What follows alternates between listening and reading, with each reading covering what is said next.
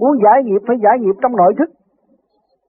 Mà muốn giải nghiệp mà tưởng là từ, uh, cho vợ con chết hết là giải nghiệp cái nó trật cái nội thức của mình không còn dính líu bất cứ những sự đó.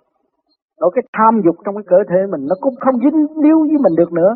Lúc đó mình mới thấy rõ mình là giải nghiệp.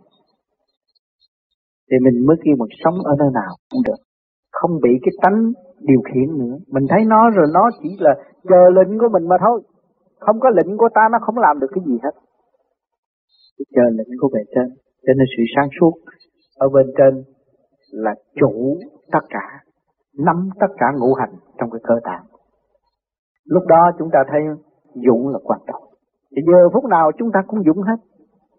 Nhưng mà thật là người tu. Người tu mà còn sợ này sợ kia sợ nọ tu gì? Sao? Mà nhiều khi người tu làm bộ sợ để chi? Để rút cái sợ của đối phương và đưa lại cái dũng cho đối phương. Là muốn cứu độ một người nào đó thôi. Làm bộ sợ quá. Để cho họ qua đồng mình, rồi họ an ủi mình mình giao cái dũng cho họ. Nó có nhiều cái cái hay lắm. Mà rốt cuộc thì cũng kéo người ta đi thôi.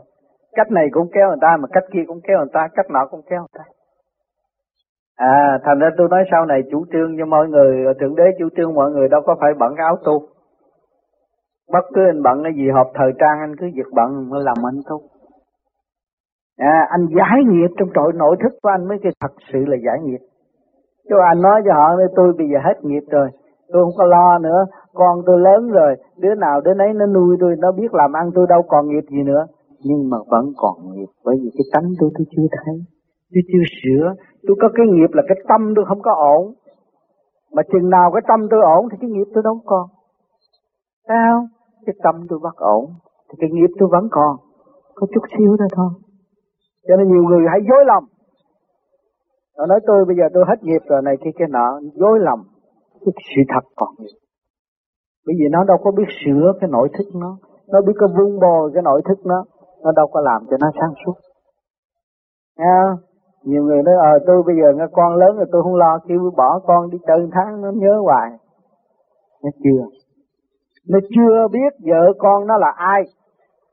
Vợ con nó xuống đây dạy nó học rồi để cho nó tiến qua mà nó không chịu trưởng thành lên để giải nghiệp. Và nó còn ôm lấy nghiệp nữa, nó kẹt. Cái con nó cũng có bài học của con nó, mà vợ nó cũng có bài học của vợ nó. Thì lúc đó nó thấy bình an.